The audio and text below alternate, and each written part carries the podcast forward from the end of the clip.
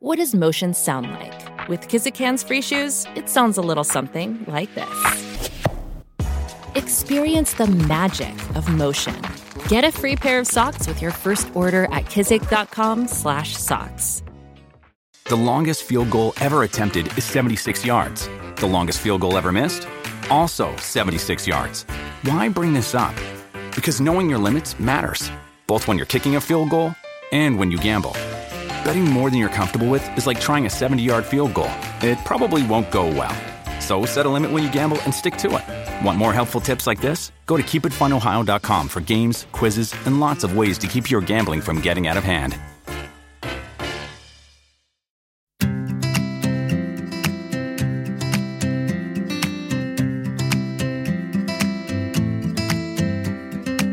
Hi, and welcome to the Deliciously Ella podcast with me, Ella Mills. So, we have had a great week doing lots of brilliant things. We are so excited to see the dipped almonds that we just launched that we were talking about last week in Waitrose now, as well as on our web shop, deliciouslyella.com, and in Whole Foods. And we've been filming so much for the app um, this week, loads and loads of new fitness content. So, that's going to be up in the next couple of weeks. And we're actually talking all about the power of exercise next week. So, tune in for that. But in advance of the baby coming, we've started recording some of the episodes in advance and doing the intros a little bit later. So the nice thing about that is you can reflect on the episode. And I have to say, this was truly one of the best conversations I've been lucky enough to have at Deliciously Ella. And I really hope you love listening to it and get as much from it as I did. So, as you guys know, we are fascinated by happiness at Deliciously Ella and by what makes us happy and what doesn't, and what we can do to influence that positive change in our lives. And today's guest really, he's just spectacular. He created the most popular course ever in the history of Harvard University studying exactly this our happiness and positive psychology, and has since created the Happiness Academy which is really trying to move the conversation away from anything that could be deemed sort of woo woo or new age and really merge the idea of happiness with full science, statistics, substance to create something really concrete. So, today we're going to be talking about those key universal pillars of happiness meaning, purpose, our physical well being, the importance of learning, of curiosity, our relationships. But then on the flip side, the common detractors of happiness, most especially technology, social media, how those fit into the puzzle, as well as the modern day rat race, the chasing of monetary success, and our own expectations. And as I said at the beginning, this truly was one of my favorite conversations that we've ever had on the podcast, and I really hope you enjoyed it. So I am now thrilled to introduce you to today's guest, Tal. Tal, thank you so much for joining us on the podcast. Thank you. It's very good to be here. So, as the first question, I'd love to just start with the kind of original concept that you talked about in relation to happiness of positive psychology. And first of all, kind of what that is, why it's resonating so much, and, and why it's so important and drawing such interest right now, obviously becoming, you know, the most popular course at Harvard. And, and what does it teach us about living that happier, more fulfilled life? Yeah, you know, I think the interest comes from the novelty of it. And again, not the novelty in terms of the topic that it addresses or even the ideas, but the novelty in terms of applying the scientific lens to happiness. So until recently, this whole realm of positive psychology or, or happiness or self-help has really been dominated by by new age you know by perhaps charismatic uh, speakers and inspiring writing the problem is, while it was accessible to all, it didn't have the rigor and the substance. On the other hand, you look at academia and it has the rigor and substance, but very often it wasn't accessible. And what positive psychology does is it brings the two together. It bridges between the rigor of the ivory tower and the accessibility of the self help or new age movement. And here lies its appeal. So students were attracted to this class, whether it's at Harvard or Yale or um, hundreds of uh, universities around the world, because it provided them evidence based tools to improving the quality of their lives. That's very interesting. I like that idea of meeting in the middle between the kind of the science and the facts and as you said what's popular today. But one of the things you talk about I was watching one of your videos last night for as part of the Happiness Academy is that these ideas aren't new. Humans desire and search for happiness dates back kind of our entire history and you've got great quotes I think it is from people like Aristotle in there. Yeah, you know, so, so this has been uh, a question, I would argue the question on people's uh, minds and hearts for thousands of years. So Aristotle talked about it, the Bible talks about it, you know, Lao Tzu and Confucius both talk about it. So across the globe and throughout our history, this has been an important question. And it's an important question because it is an innate need. You know, we all want, to put it uh, bluntly, seek pleasure, avoid pain. We all want to lead a, a better, happier, life. So people have been asking, how do we do it? Uh, just like people have been asking and researching what food should we eat and how can we get more of it or at least enough of it. Uh, it's a natural need. Food is a natural need. Happiness is. And then in the foundation of the the Happiness Academy, am I right in saying you didn't feel that positive psychology and, and what we were just talking about went far enough?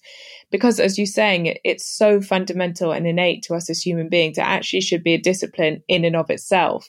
And now you're kind of bringing that together, looking at how kind of biology and psychology and philosophy, etc., all come into that. Yeah, so th- this was a, a, question that came to me just five years ago. So I had been involved in positive psychology, the science of happiness, for uh, close to two decades.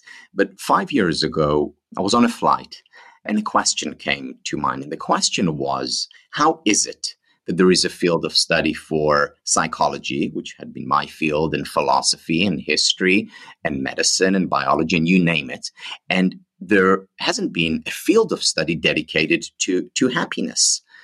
So, yes, there is a positive psychology, but that's just the psychology of happiness. What about what philosophers, again, like Lao Tzu and Aristotle, had to say about happiness? What about what theologians had to say about happiness and economists and neuroscientists? Why isn't there a field, or rather an interdisciplinary field of study, that brings together what these disciplines, what these very uh, smart people had to say about living the good life. And I resolved, along with a, a number of my colleagues, to create such a field of happiness studies that brings together what Shakespeare and Marianne Evans had to say about happiness and what uh, Lao Tzu and uh, Chinua Achebe had to say about happiness, bringing these ideas together, integrating them, all in the service of a happier life for the individual, for the family, and ultimately for, for nations, for our society.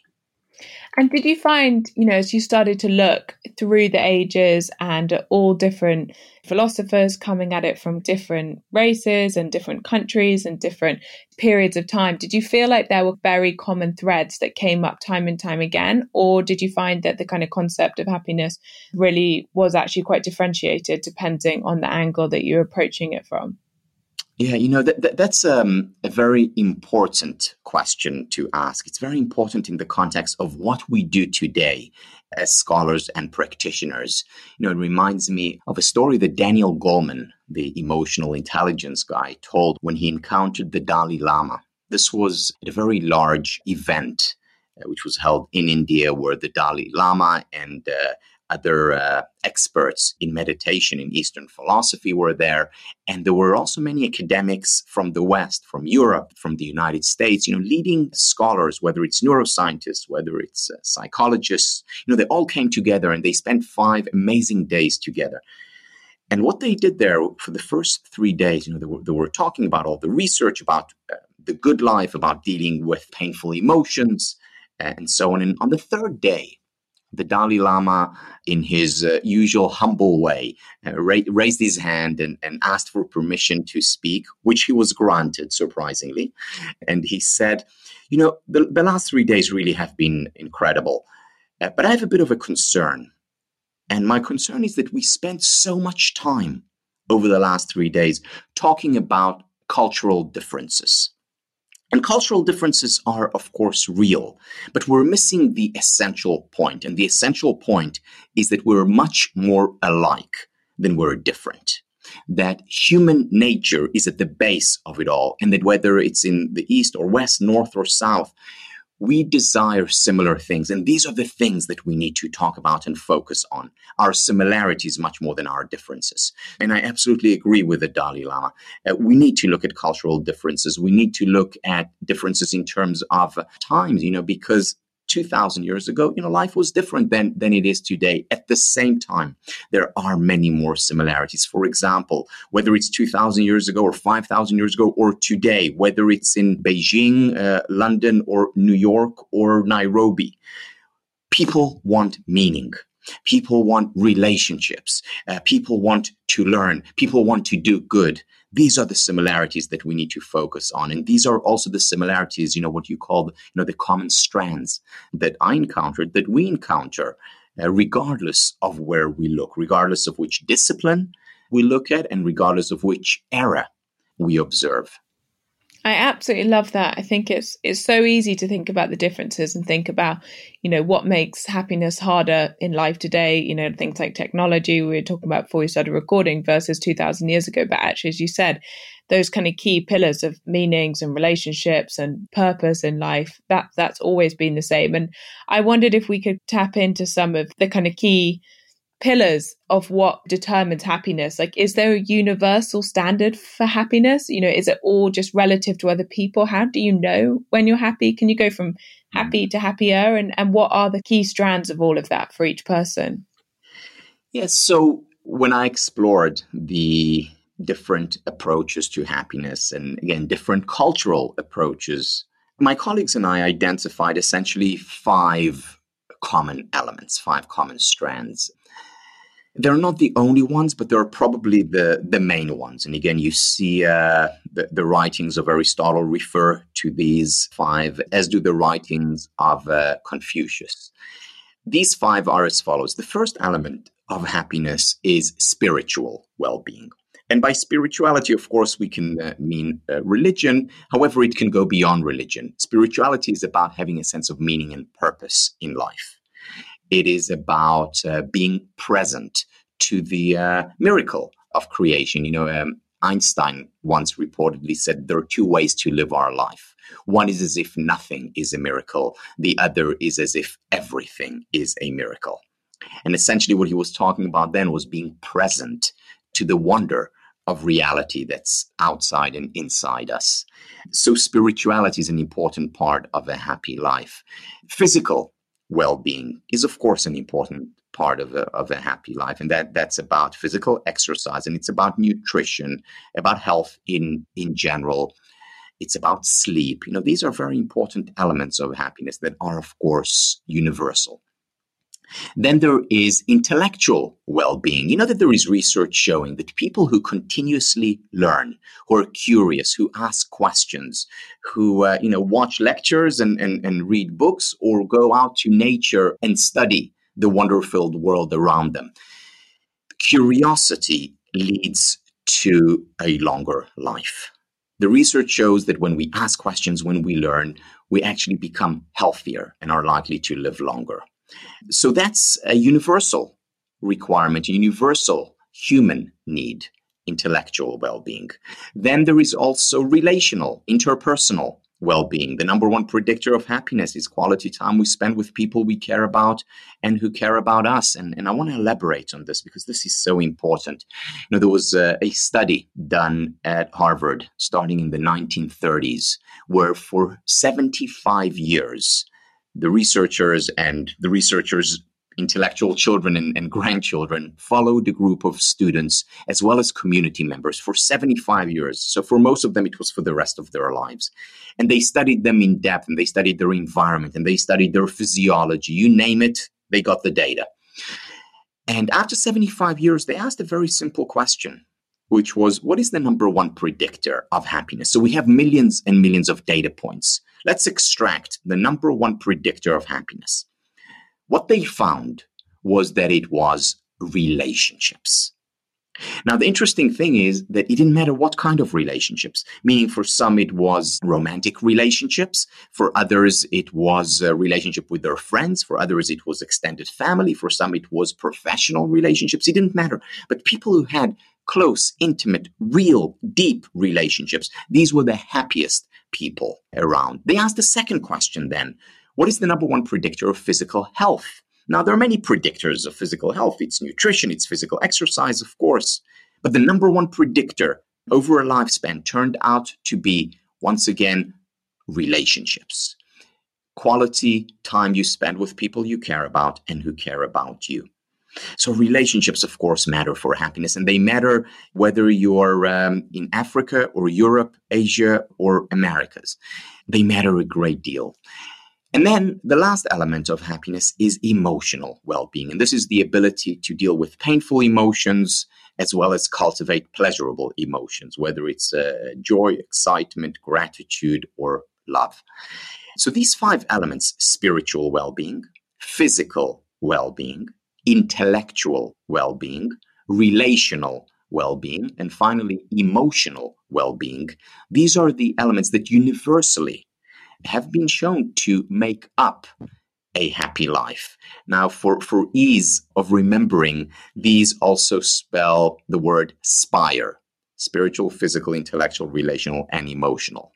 I've become a big fan of acronyms. I think that's a, a result of 20 years in the United States. And are there, in the same way you've got those foundations, have you got any kind of common detractors from happiness? Yes. So, you know, you, you can look at each one of these spire elements and and find the detractor from it. So, for example, um, let's take uh, re- relational well-being again, the number one predictor of happiness. One of the greatest distractors in today's world is the fact that we no longer situate relationships as a priority, or at least most people in the uh, modern world do not. So we have other things that that take the place, and I, and I don't mean that in terms of the words that we utter, because if you ask most people, you know, what who are the most important things, or what are the most important things in your life, they would say, you know, my friends, my family, and so on. But de facto, in practice, people are spending less and less quality time with people they love and who love them. And when I say quality time, I mean, first of all, in terms of actual time. So they, they would spend more time, say, at work than they would with their, their families. But it's not just where they spend their time, it's how they spend their time. Because very often you see today, you know, children as well as adults in a restaurant or, you know, around a table while looking at their smartphones not engaging with, with one another. Virtual relationships are really taking the place of real relationships. You know, it reminds me recently I was invited by a bank to give a talk in Latin America. It's a large bank and they operate in many of the Latin American countries. And they asked me to go to each of those uh, of six countries and lecture there. And before I went there, they said, look, and we also want you to run a study on, on happiness in Latin America. And I asked them, so what's my budget for this study? And they said to me, uh, unlimited. And I said, no, you shouldn't say that to, to an academic that he has unlimited budget for research. They said, no, no, it's unlimited. So I said, fine, you asked for it. So I ran a study there uh, looking at the happiness levels in Latin America. And because I had unlimited budget, my control group was the rest of the world.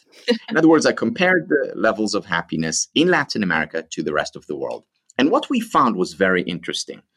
Uh, what we found was that, first of all, Latin America is the happiest region in the world. No big surprise. We actually knew that before. But then we also divided up our population into age groups. So we spliced it up into three age groups, specifically 18 to 34, 35 to 54, and then 55 year olds and up. And what we found was that, yes, Latin America was the happiest region in the world. However, it was thanks to the older generation. Meaning, when we looked at the 18 to 34 year olds in Latin America, they were actually no happier than uh, 18 to 34 year olds in Europe or Asia. And the reason is that in Latin America, the older generation focuses a great deal on relationships. Now, it's not that the younger generation doesn't value relationships. When, when we ask them to evaluate the importance of relationships, they, they, they evaluate it just as important as the, old, as the older generation. However, the younger generation, again, de facto, spend much more time on social media at the expense of real face to face interactions. And they paid a price. On a national level, the happiest countries in the world are countries where relationships are a priority, not just in words, also in deeds. Denmark, for example, among the happiest countries in the world, 93% of their population are members of social clubs, active members of social clubs, more than any other country in the world. It's when relationships are a priority that we enjoy higher levels of happiness. When it's not, we pay a price. That's absolutely fascinating. And on that, you one of the things you mentioned in there was smartphones and obviously technology and technology's impact on on our kind of well-being across the board comes up all the time. How do you see technology as a whole and its role in in happiness or lack thereof? Yeah, good. So, so I'm glad you asked as a whole because we do need to look at the whole of technology. Technology sometimes is great. I mean, even the fact that we're, we're chatting now and people are listening, uh, that's thanks to technology. Technology brings people together. You know, recently I met my best friend from the time we were 12 years old. Our parents moved countries and we hadn't seen each other for almost 40 years. Uh, we just met thanks to technology.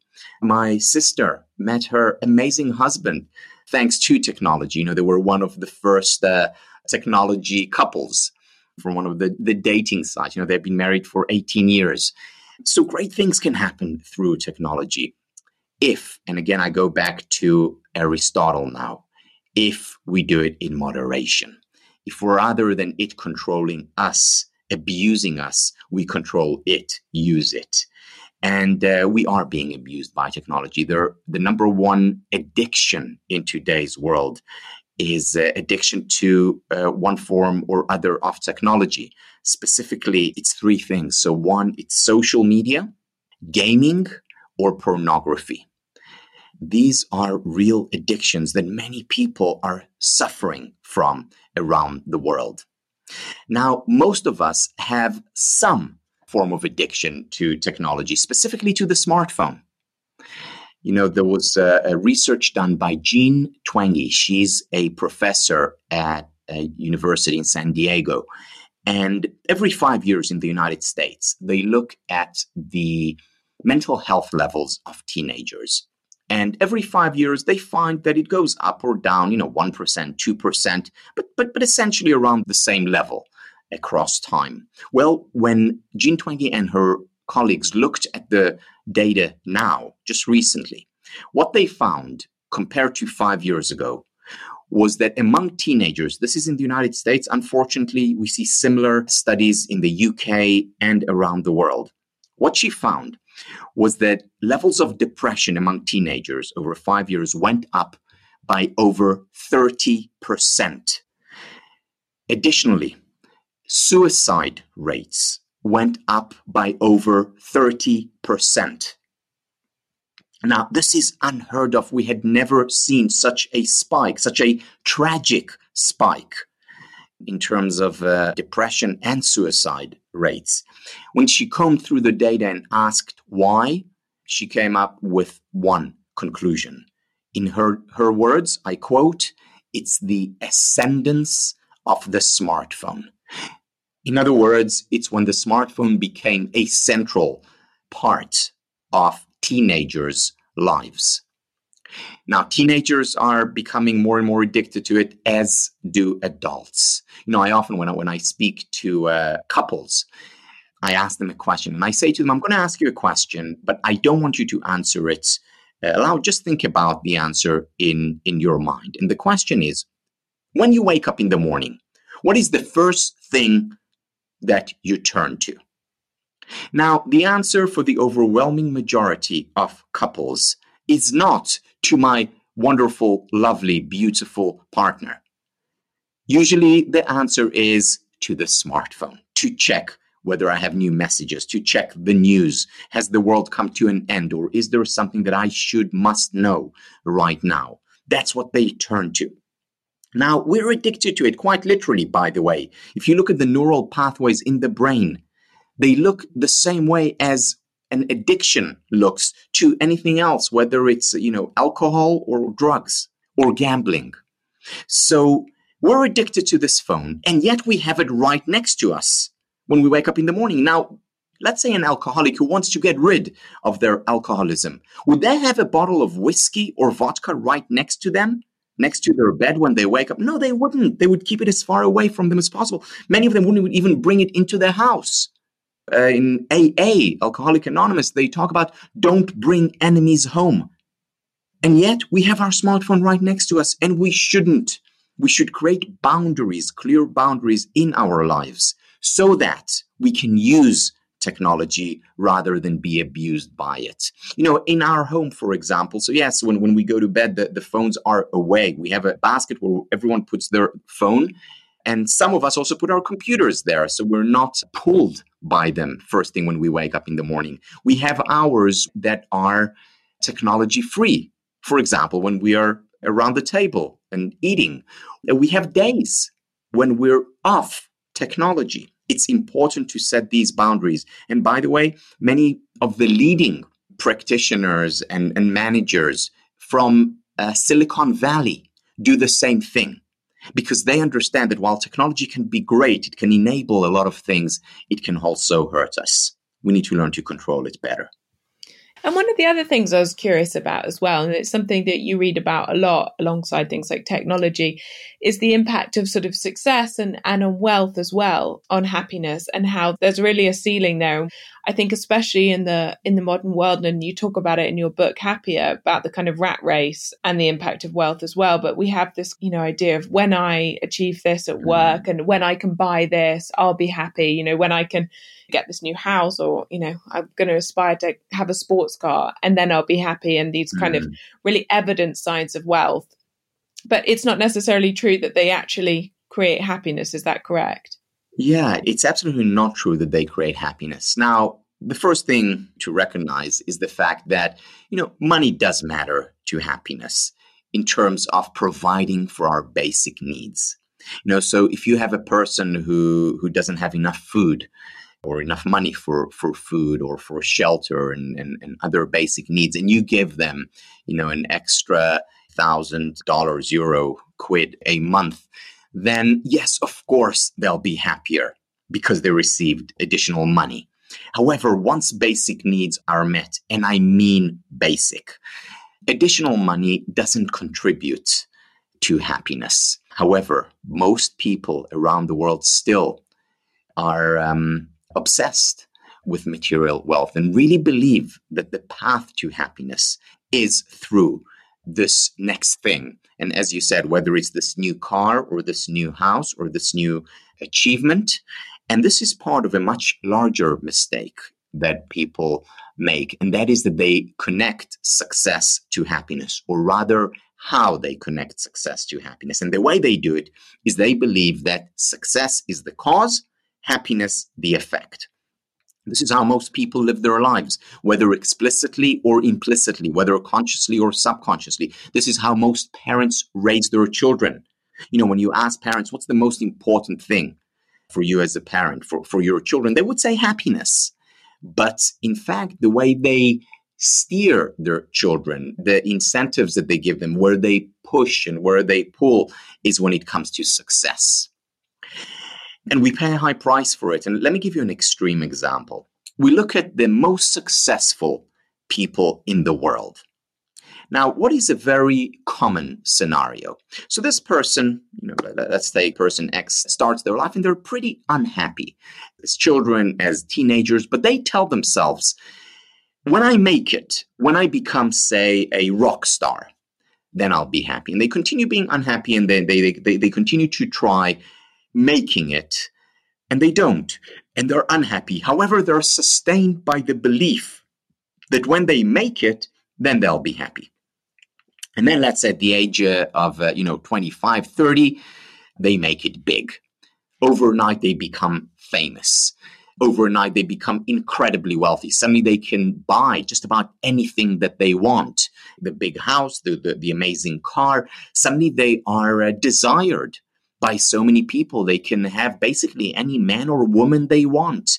They're revered.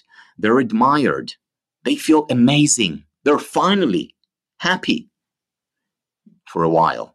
Because then six months go by, a year or two go by, and they go back to where they were before, as unhappy as they were before. Only this time it's different.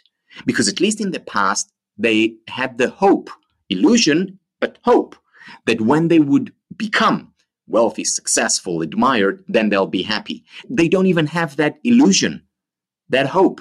And you know what the difference is between sadness and depression? The difference between sadness and depression is that depression is sadness without hope. So they're depressed now and they have nowhere to go, nowhere to look. They say to themselves, wait a minute, you know, I can't find happiness in reality, so it must exist outside of reality. Now, how do you exit reality? Well, one way is through alcohol, another way is through drugs. The ultimate way of exiting reality is suicide.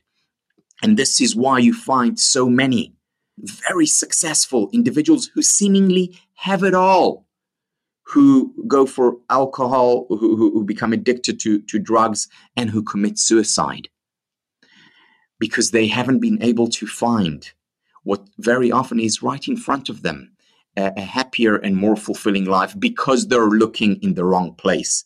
They're looking for it in success. It's not there.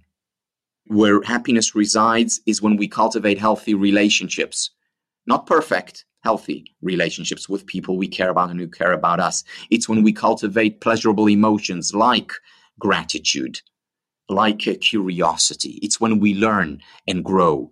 It's when we find something that is meaningful and important to us. It's when we give, when we contribute. These are the pillars of happiness, not success.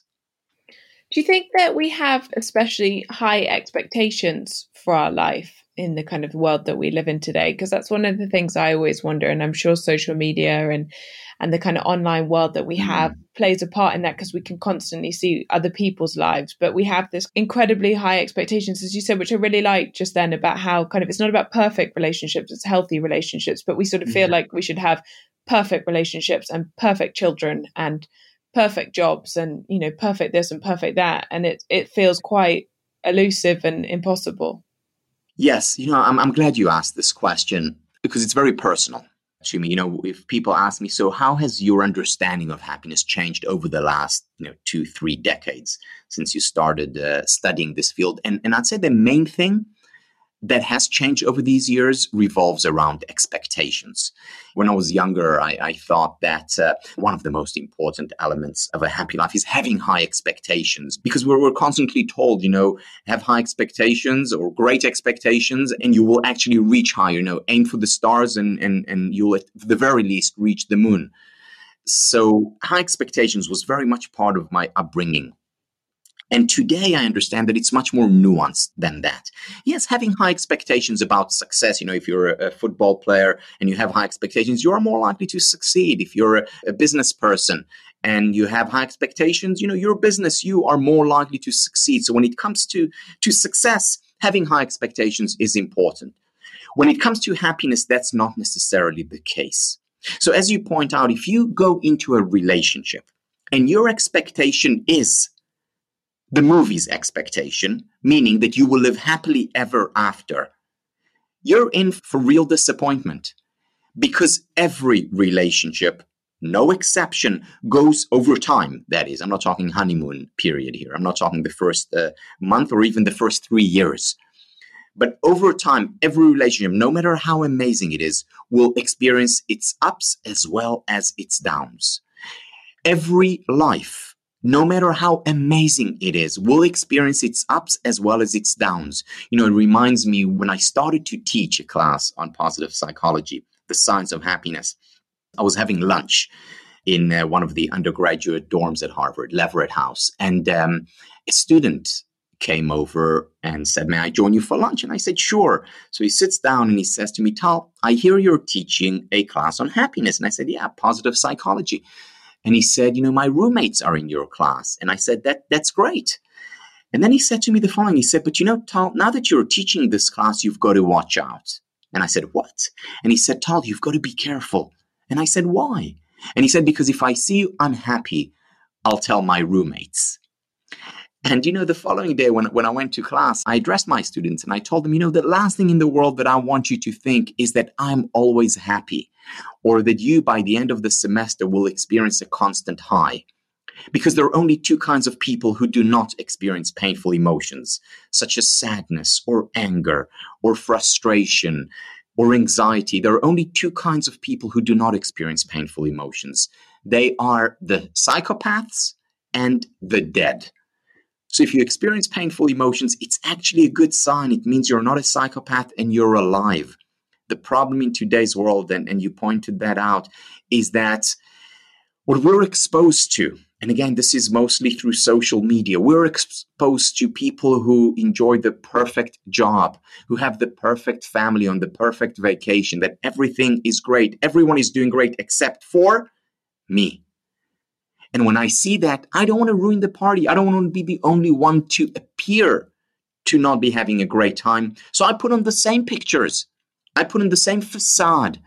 And it's this great deception that is leading to the great depression of our time. It's very difficult to enjoy a full and fulfilling life. It's very difficult to be happy when our expectations are that a good life is a life that is exempt from painful emotions. Now, there's a lot of research showing that there's also a lot of very smart people who talked about the importance of embracing painful emotions. One of them is the Sufi poet Rumi, who uh, around 800 years ago wrote a poem by the name of The Guest House. And in The Guest House, he writes about the importance of inviting in all thoughts, all emotions as our guests and embracing them, not rejecting them. And, and this wisdom from 800 years ago is the wisdom to live by today, embracing, accepting painful emotions. We don't need to like them. We don't need to like experiencing envy or sadness or anxiety.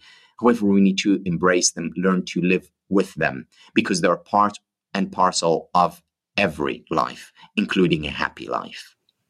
I absolutely love that. I think it's so true. I just just looked up the poem as you were saying it, and it's got a beautiful end. It says, "Be grateful for whatever comes, because each has been sent as a guide from beyond." And it, it's so true. I think happiness is a real challenge in the sense that you feel almost like you're failing if you're not happy all day every day, and it's an impossible expectation. But you know, as you do start to look at applying some of the concepts we've spoken about to your life, how do you start to apply it to your everyday? Like, are there kind of key practices, key pillars of a mindset that you think really have that big repercussion to start reframing those five pillars of happiness?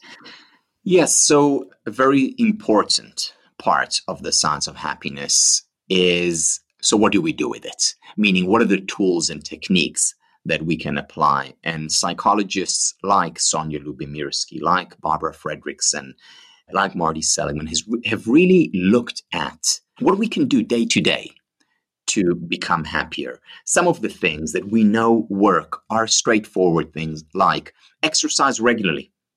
So, exercising for 30 minutes three times a week, and it could be jogging or walking or swimming or dancing.